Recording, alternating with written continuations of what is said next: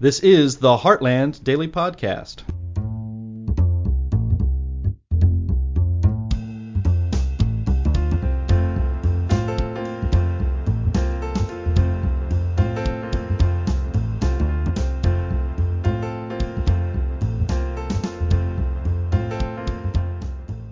Hello, everybody, and welcome to the illiterate. Oh, nope. uh, sorry, force of habit there. This is not the uh, illiteracy podcast. Uh, this is just the regular old Heartland Daily podcast. See, I told you that spider has me all screwed up. Anyway, uh, I'm Tim Benson, Senior Policy Analyst at the Heartland Institute, a national free market think tank, and I'm doing some uh, pinch hitting today on the uh, the regular old uh, Heartland Daily podcast with this one uh, little uh, special special episode today of this podcast. So um, we'll get into that in a second. But yeah, if you like this podca- podcast, please consider giving the Heartland Daily podcast a five star review at Apple Podcasts or wherever you listen to this show, and also by sharing with your friends, as that's the best way to support programming like this. And my guest today, our guest today, is Jonathan Butcher, the uh, Will Skillern Fellow in Education at the Heritage Foundation and the author of Splintered Critical Race Theory and the Progressive War on Truth. But he's not here to talk about his book, which we've already done a little while ago, and which is great, and you should go out and buy it if you already haven't and give it a read if you already haven't. But uh, he's here today to talk about uh, Heritage's new Education Freedom Report Card. So, uh, Jonathan, well, first of all, uh, thanks for coming back on again. Uh, I appreciate it. Um, why don't you tell everybody uh, just exactly what is the Education Freedom Report Card? what was the impetus behind it, and what's the the purpose of the report, or the, or you know the, the goal of the report card? Well, thank you so much for having me, and it's a pleasure to be here.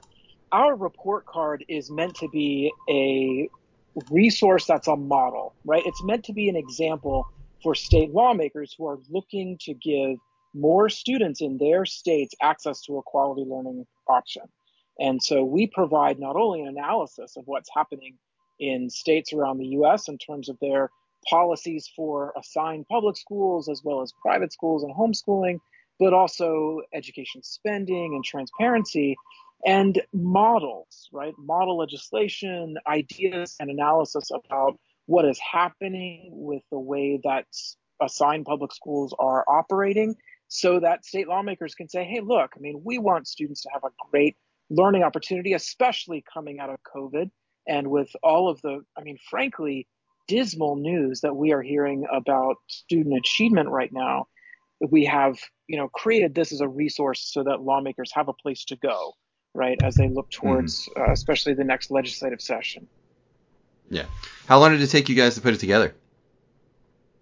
I mean we've spent the better part of really the end of last year and, and, and through the spring to gather the different data that we put together and and that's you know worth explaining right i mean we we are not just taking one indicator or looking at one test score and saying, all right, we're going to rank this state based on this one thing. We actually have a a quite a, a variety actually mm. of different categories that we use, including school choice, academic transparency, regulation, issues of regulatory freedom or lack thereof, and then spending or you know better said return on investment. Mm-hmm. how are states using taxpayer resources to improve student performance on the most reliable indicators that we have of student achievement? This one is really the nation's report card. Yeah.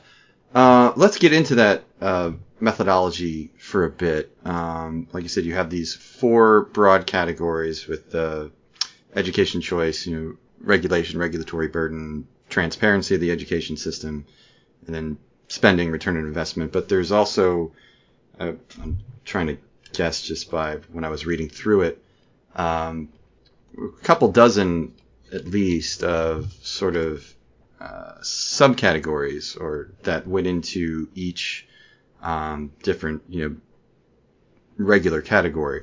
So let's talk about um, education choice first, and what are the what are all the or or at least the most important um, uh, uh, variables that went into um, you know the education choice ranking. Sure, and school choice was important to our whole report card mm-hmm. because we weighted actually the school choice indicators so that essentially more points were given, right, to right. states that have very strong parental choice options in education. And that was done on purpose, right? I mean, we feel like that is the change that will really redirect the education landscape in the United States as we know it, right? So that's why we, we gave it a weighting. Sure. Under private school choice, the states who uh, gained points were those that have strong education savings account options, right? So the ones that come to mind, of course, are Florida, which ranked overall number one on our mm-hmm. report card, and then followed by Arizona, which actually ranked first in educate in school choice, right? So Arizona was first in our school choice category. Uh, Florida, I believe, ranked third, and so you know you have these two states that are really at the top of our report card. We're also at the top of the school choice side, and then you know into this calculation, into our algorithm, if you want to call it that, was the proportion of eligible students as well as the proportion of students who are participating. So it's not just do you have a private school choice option, but are students using it, and could more students access it if they wanted to? Right? Mm-hmm. Is it is it actually creating freedom? Uh, we talk about the design of these choice programs. Do they have requirements that make it difficult for private schools to participate. Um, on the side of charter schools, right, where we have a ranking for whether or not there is a a rating or where they rank on the national charter school ranking and scorecard for the Center for Education Reform. They, of course, are a great research institute in DC as well. Um, and homeschooling law, we looked at the uh, Homeschool Legal Defense Association and how they rank each state's homeschooling law. So all of that, right, went into eventually the number that that came out. Yeah, and it's not just um, when you're talking about education choice. You're not uh, obviously you mentioned charters, so you're not talking just about private schools. You're also talking about uh, you know public school choice uh, policies too. Um, you know whether a state has an uh, open enrollment policy for uh, public schools, um, you know, the, the, the size of the uh, local school districts, you know, and the, the population, the student population of those districts, et cetera, et cetera. Yeah, that's right. And I, I did mention that. I mean, we do have a section of this ranking that deals with an open enrollment policy, whether or not you can choose a different public school, traditional public school on the other side of town, on the other part of the state. Um, and like you were saying, students per district, the size of the district, all of these things went into our our component of the public school choice side of our of our over, overall school choice ranking. Mm-hmm. Now, onto uh, the regulatory side, the regulation regulatory burden. What were the um, the variables that went into coming up with that ranking? Sure, and I think many people may not realize that you know the public education systems around the U.S. have a lot of similarities, right, state to state, even mm-hmm. though they're all governed by you know their own set of state laws. But there are some things, sadly, right, that have become very common, and I think have inhibited the ability of assigned district schools really to meet their uh, their ultimate goals, which is helping students to succeed in school and in life.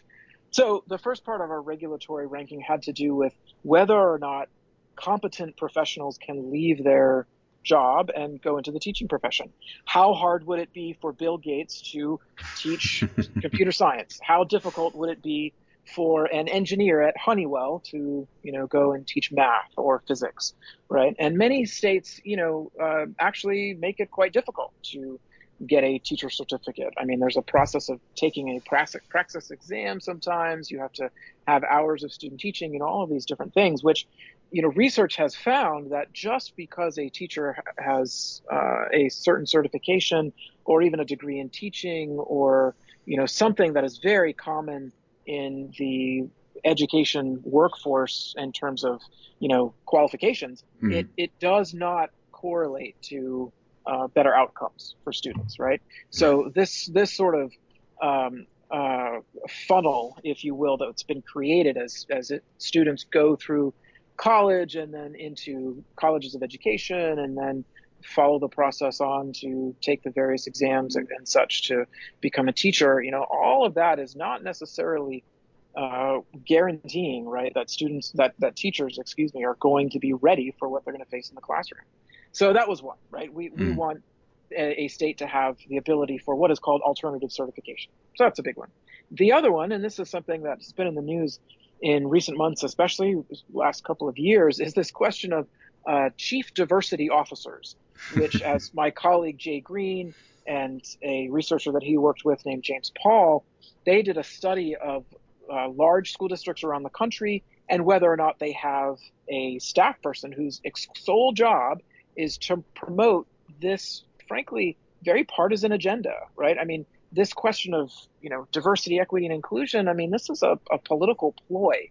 There is no strong academic basis for what is DEI, yeah. what should be taught, and frankly, I think as many people know, who anyone right who's seen the shoutdowns on college campuses, who's seen the um, material that's being taught in many K-12 systems that promotes you know uh, racial identity and gender identity and you know these um, uh, they are identity politics is really what they are they know that you know these these CDOs are are creating a um, the very opposite of what is authentically diversity especially diversity of thought yeah. equity which really should be equality under the law and inclusion which means that no matter what you think you get to have you know your say in, in a in a public square right so, uh, so anyway, so that's why we, we gave a lower ranking to the districts or the, the states that had a lot of chief diversity officers, especially in their large districts.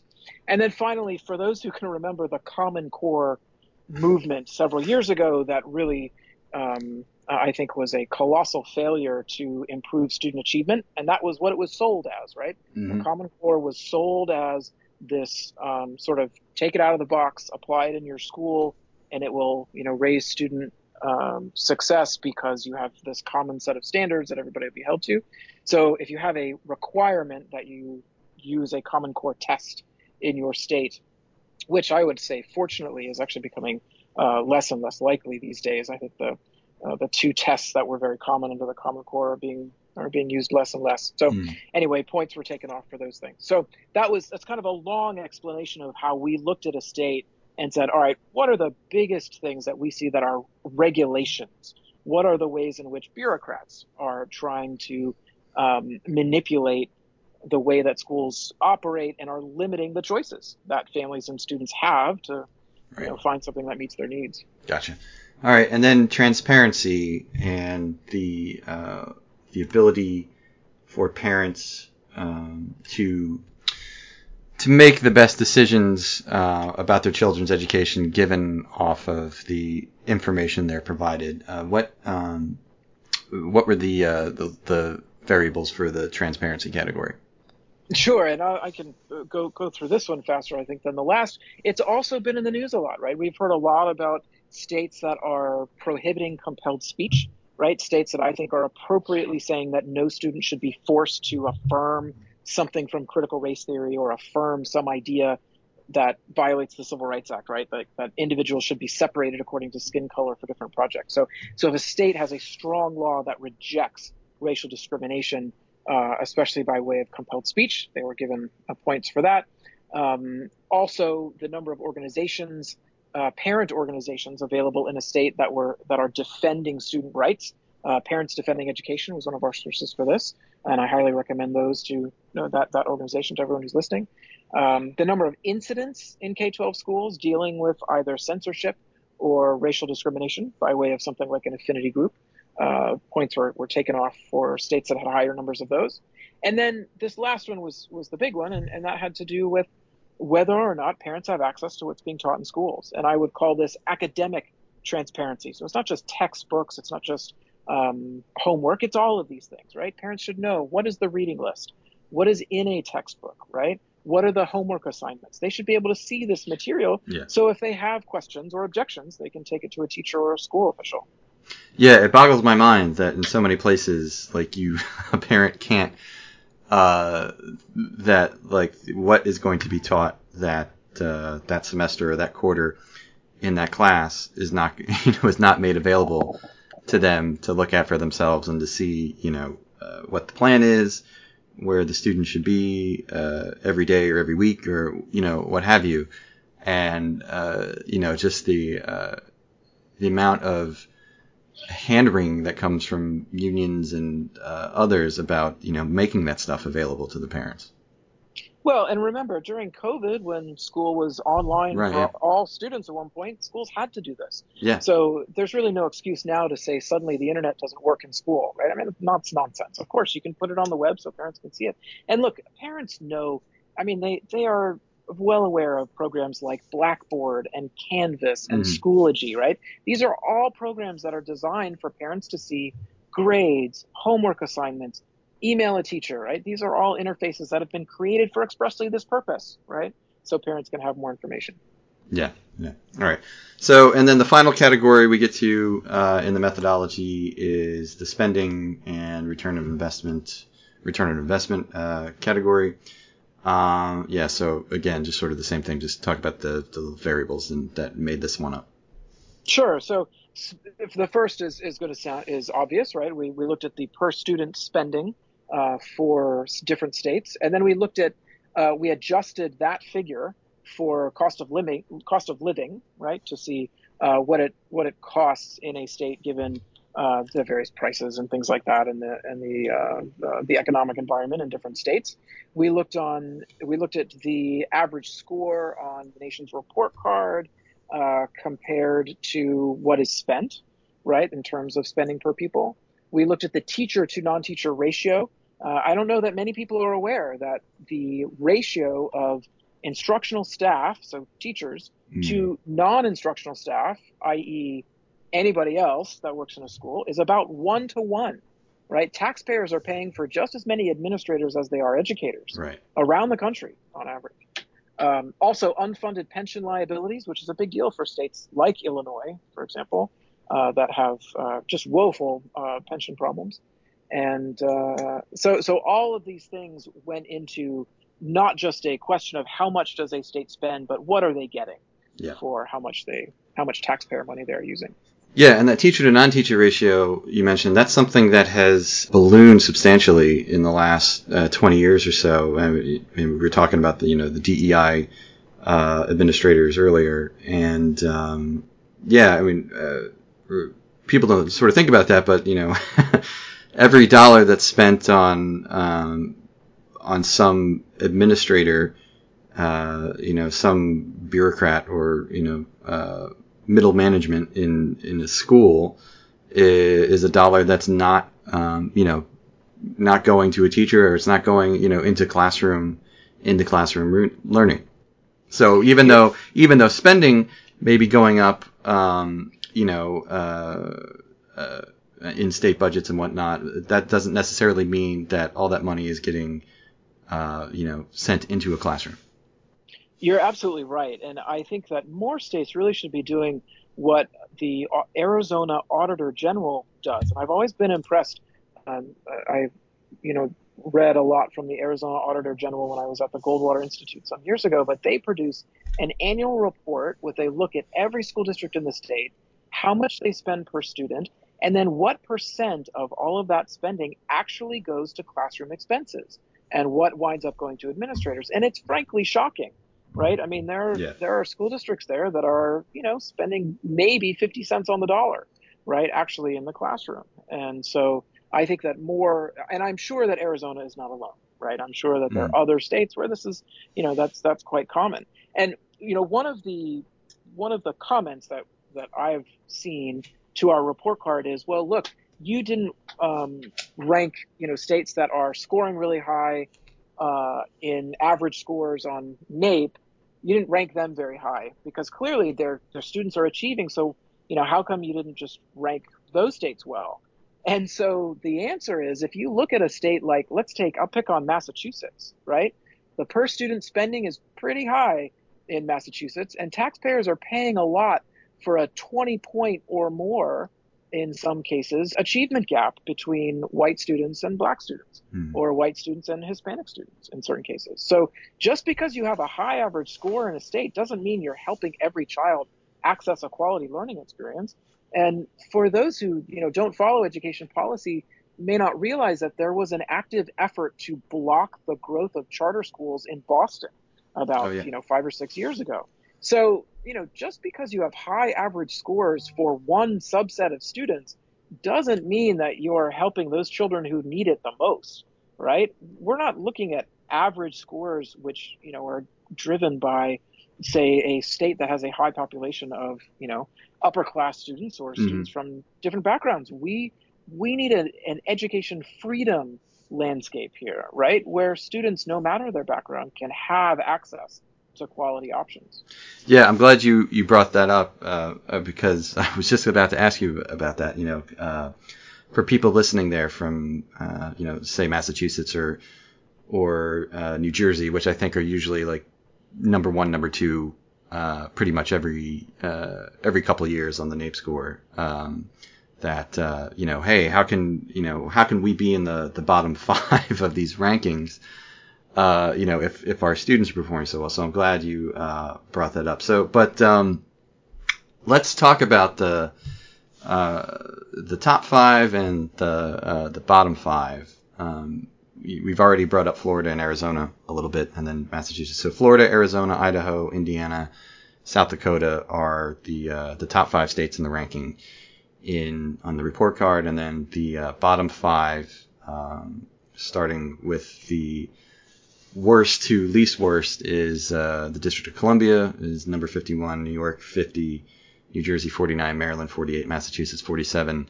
Um, so obviously you've told us all, uh, you know, what's going into the methodology, and we can pretty much figure out that um, the the bottom five states are doing all of those uh, poorly uh, for the most part, and then the, top five states are doing are are scoring high across uh, all those categories. But is there anything uh, specifically um, that those states are doing that are moving them up really, really high or keeping them very, very low? Well, you know, we mentioned that school choice was was mm-hmm. weighted, and so obviously, you know, Florida has an education savings account program. They have the largest private school scholarship program for children from low income families, by the way, yep. as well as a private school voucher program for children with special needs, as well as a a um, a good charter school landscape. So and an open enrollment law. So it's got all of those things. Same with Arizona. Um, and I would I would note too that Florida, of course, you know, with Governor under the Governor DeSantis, has worked very hard on this transparency issue and mm-hmm. and issue of of allowing, you know, protecting individuals from discri- discrimination and all these things. So that you know that puts Florida, uh, you know, puts Florida up there. Uh, I would mention, you know, for state lawmakers who see a state like, let's take South Dakota, they don't rank necessarily very high on school choice or regulatory freedom, but on transparency they do very well, and that was in part because of an executive order from the governor earlier this year that said no individual should be compelled to affirm any idea that violates the Civil Rights Act. Right? I mean, they right. they took on this question of protecting individuals from discrimination uh, very seriously. Um, other states, such as uh, West Virginia, did well on school choice, but I believe that once their education savings account law actually goes into effect, I think that uh, I, I, would expect to see them uh, climb higher. Um, Utah did very well on this this issue of spending and return on investment. Um, so they they ranked very well there. I would say at the bottom, I mean, look, Washington D.C. has the nation's only federally funded voucher program. It's for children with special needs, but Congress routinely tries to kill it. Congress or the White House, right? Yeah. Routinely tries to kill it every year, uh, or almost every year. And so I think that it's it's really been uh, kept at you know somewhere south of 2,000 students this is something that really should be expanded uh, to give more students, you know, better quality options. They actually do better on school choice than any of their other categories because they have a pretty healthy charter charter mm-hmm. school sector. Although even there, I think there's always a fight between charter school operators and school and you know the school board trying to get access to vacant buildings. So you know that's something that's you know that's worth looking into. Um, you know, New York uh, you know, there are districts in New York that were following the Black Lives Matter week of action at schools, you know, guiding principles about, you know, trying to dismantle the nuclear family and, you know, all, all of these, yeah. these kind of radical ideologies. That's, you know, New York clearly was, um, uh, I, w- I would put them at a place that uh, is everyone should be, you know, kind of paying attention here to what big, big districts like New York City are doing on these issues because many other, uh, I would argue, radical districts with, I would say, radical leaders are going to try to follow.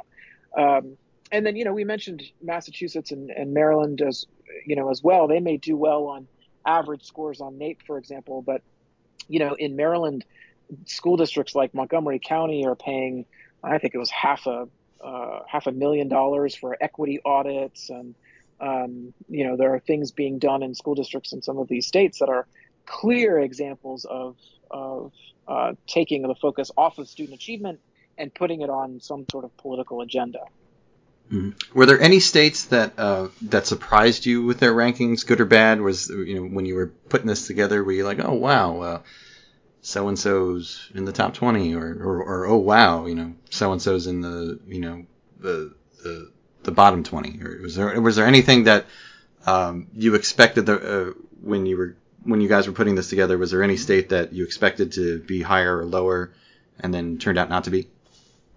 Yeah, I think um, well, uh, my hope is that Texas moves up in the rankings. I, I think that um, you know Texas has long struggled to create more private uh, school choice uh, options for families. Uh, mm-hmm. I think that they do have a um, you know they do have a healthy charter school sector, but I think that it's that's an area in which they could improve as well as as in this issue of transparency.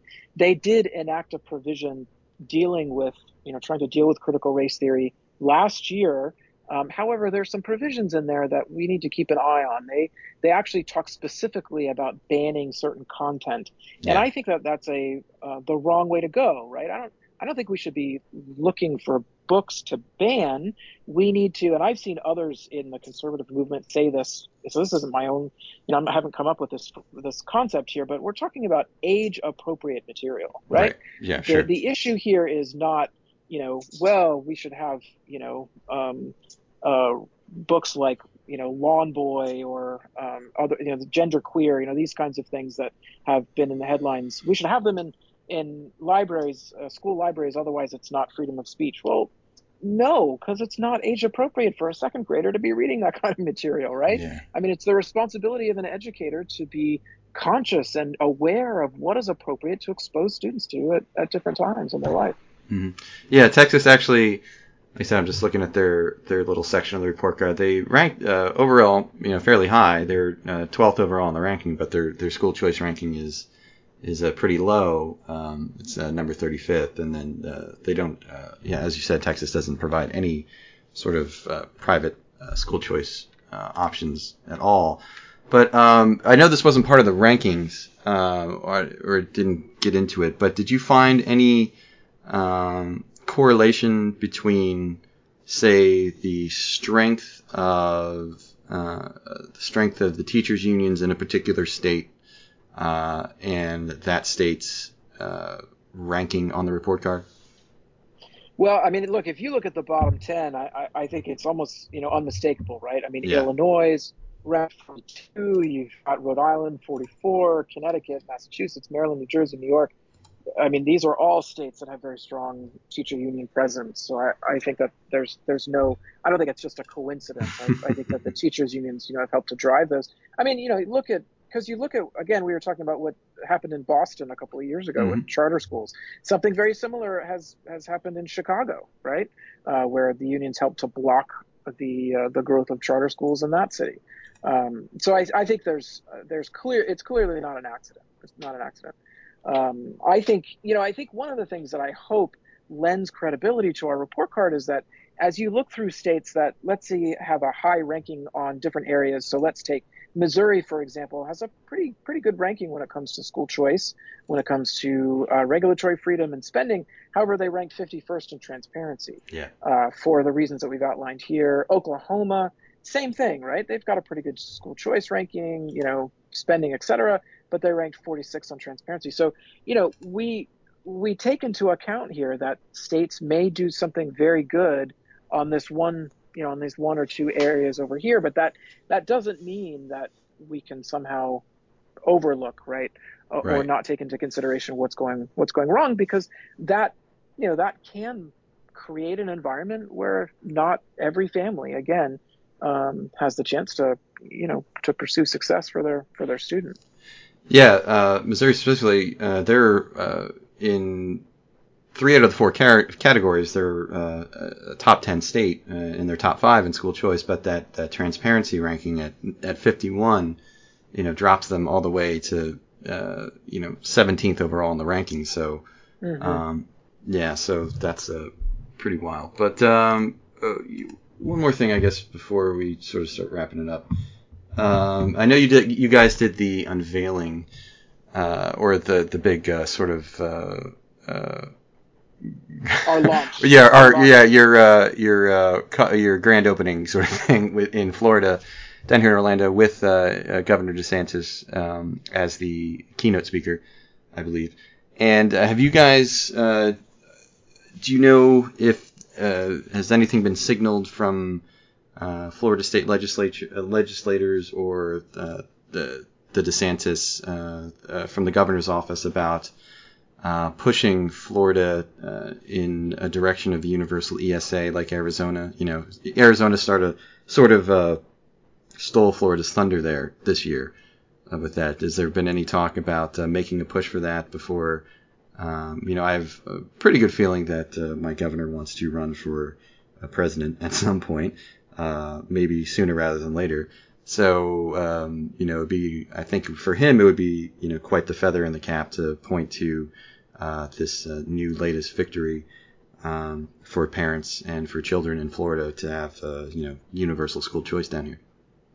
Well, I think that um, certainly the school choice advocates in the state are talking about it, and I, I think one of the things that impresses me about Florida over the past few years is that they even even as they have expanded some eligibility provisions for their you know existing catalog right of school Mhm. choice options, they also I think have I think um, responsibly sort of combined programs that didn't need to be standalone programs. So they combined Yes, the yeah. education savings account with the McKay voucher. They, you know, they're they're looking for ways, I think, to make these options more accessible and more, I would argue, efficient, right, in terms of operation. So, um, I, you know, I would hope that uh, Florida and, and lawmakers in every state, you know, would be looking at at these same, you know, at that same goal, right, at that Right. same objective. All right, cool. So, uh, how often are you guys going to update this? Is this going to be, uh, is it going to be like consistently updated, like uh, every time we get a law passed or something like that, or uh, some change in policy, or is it going to just be like uh, annually, like once a year, you're going to redo the rankings, or uh, how is that going to work? I believe at this point we're looking to do it every year, and I know that we're already starting the process of updating it for next year. Um, and uh, I think that we, we will be, I believe, adding some components that should make this even more precise. I think there are some things that we see that would help to um, not not necessarily change our calculation, but Mhm. make the calculation better representative of of where states wind up, and and hopefully, um, you know, remove because look in any in any kind of ranking or calculation like that, there's there's always there's some subjectivity to it. Sure. There's some choices we had to make about good, bad, and that kind of thing. And so I think the more that we can add in variables uh, that that make it more more precise, I think put a put a finer point on it, uh, the better for for lawmakers, the, the better tool it becomes, you know, for state policymakers. So uh, so yeah, keep an eye on keep an eye on next year because I think I think we have some some good things that we'll be adding to it to make it uh, make it even better. Great, very cool. So, uh, all right, is there anything uh, anything else you want to plug while you're here? Anything going on? Uh, anything coming up you uh, want people to know about?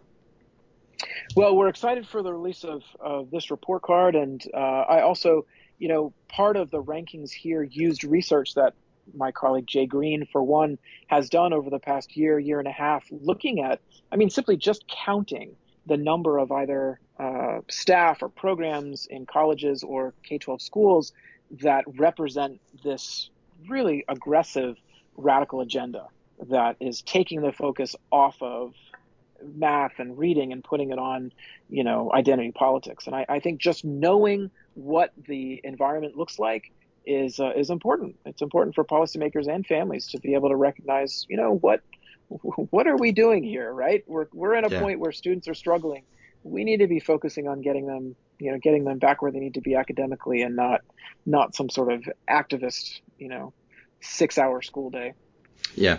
Well, uh, my hat's off to all you guys for putting this together. I know how much of a pain in the butt it can be for this stuff. Uh, Heartland did a uh, welfare reform report card uh, a few years back, which I wasn't involved in because that's not my topic area, thank God. Uh, but I just remember, you know, how much uh, blood, sweat, and tears went into it, and it's a it's a lot to uh, put something like this together. And uh, you guys did a really excellent job with it. Uh, excuse me, for those of you out there um, listening, that's uh, the the website where you can reach this, which is uh, heritage.org org slash education report card. Um, you can go and check it out. It has it all broke down. You can break down. You can just see the states and where they rank uh, by themselves, and just you know click on your state and see um, what it's doing well, what it's not doing well, or you know what it needs to improve, that sort of thing. And you can um, you can also uh, compare state versus state. There's a tool to do that function. Uh, and then again, as you said, you provide the uh, the model legislation um, on there as well, not just from not just from Heritage, but uh, there's also a couple couple things on there from Goldwater, the Goldwater Institute out in Arizona, and uh, Institute for Justice, IJ, who both do uh, great works. And then again, you can also you know check out the methodology of the report and all that sort of stuff. So it's really uh, it's really a, a nice interactive website. It's a you know it's a easy way to lose yourself for for half an hour or an hour, just uh, you know clicking around and finding stuff out and uh, you know seeing stuff. So highly highly recommend everybody out there, parents, parents especially, legislators especially, uh, check that out and uh, you know uh, fart around on there for a while and uh, you know and, and explore. So and yeah, so everyone check that out. And again my guest, Jonathan Butcher, uh, the Will Skillern Fellow in Education at the Heritage Foundation. Thank you again very, very much for coming on. Uh, sort of short notice. I sort of broke this with you uh, last week, so thanks for taking the time out to do this. Uh, I appreciate it as always. Well, thank you, and, and anytime. Yeah, no problem. All right. And again, if you like this podcast, please leave the Heartland Daily Podcast a five star review and share with your friends. And for more information about the Heartland Institute, go to heartland.org. Thank you for listening, everybody. We'll see you next time. Take care. Love you, Robbie. Love you, Mom. Bye bye.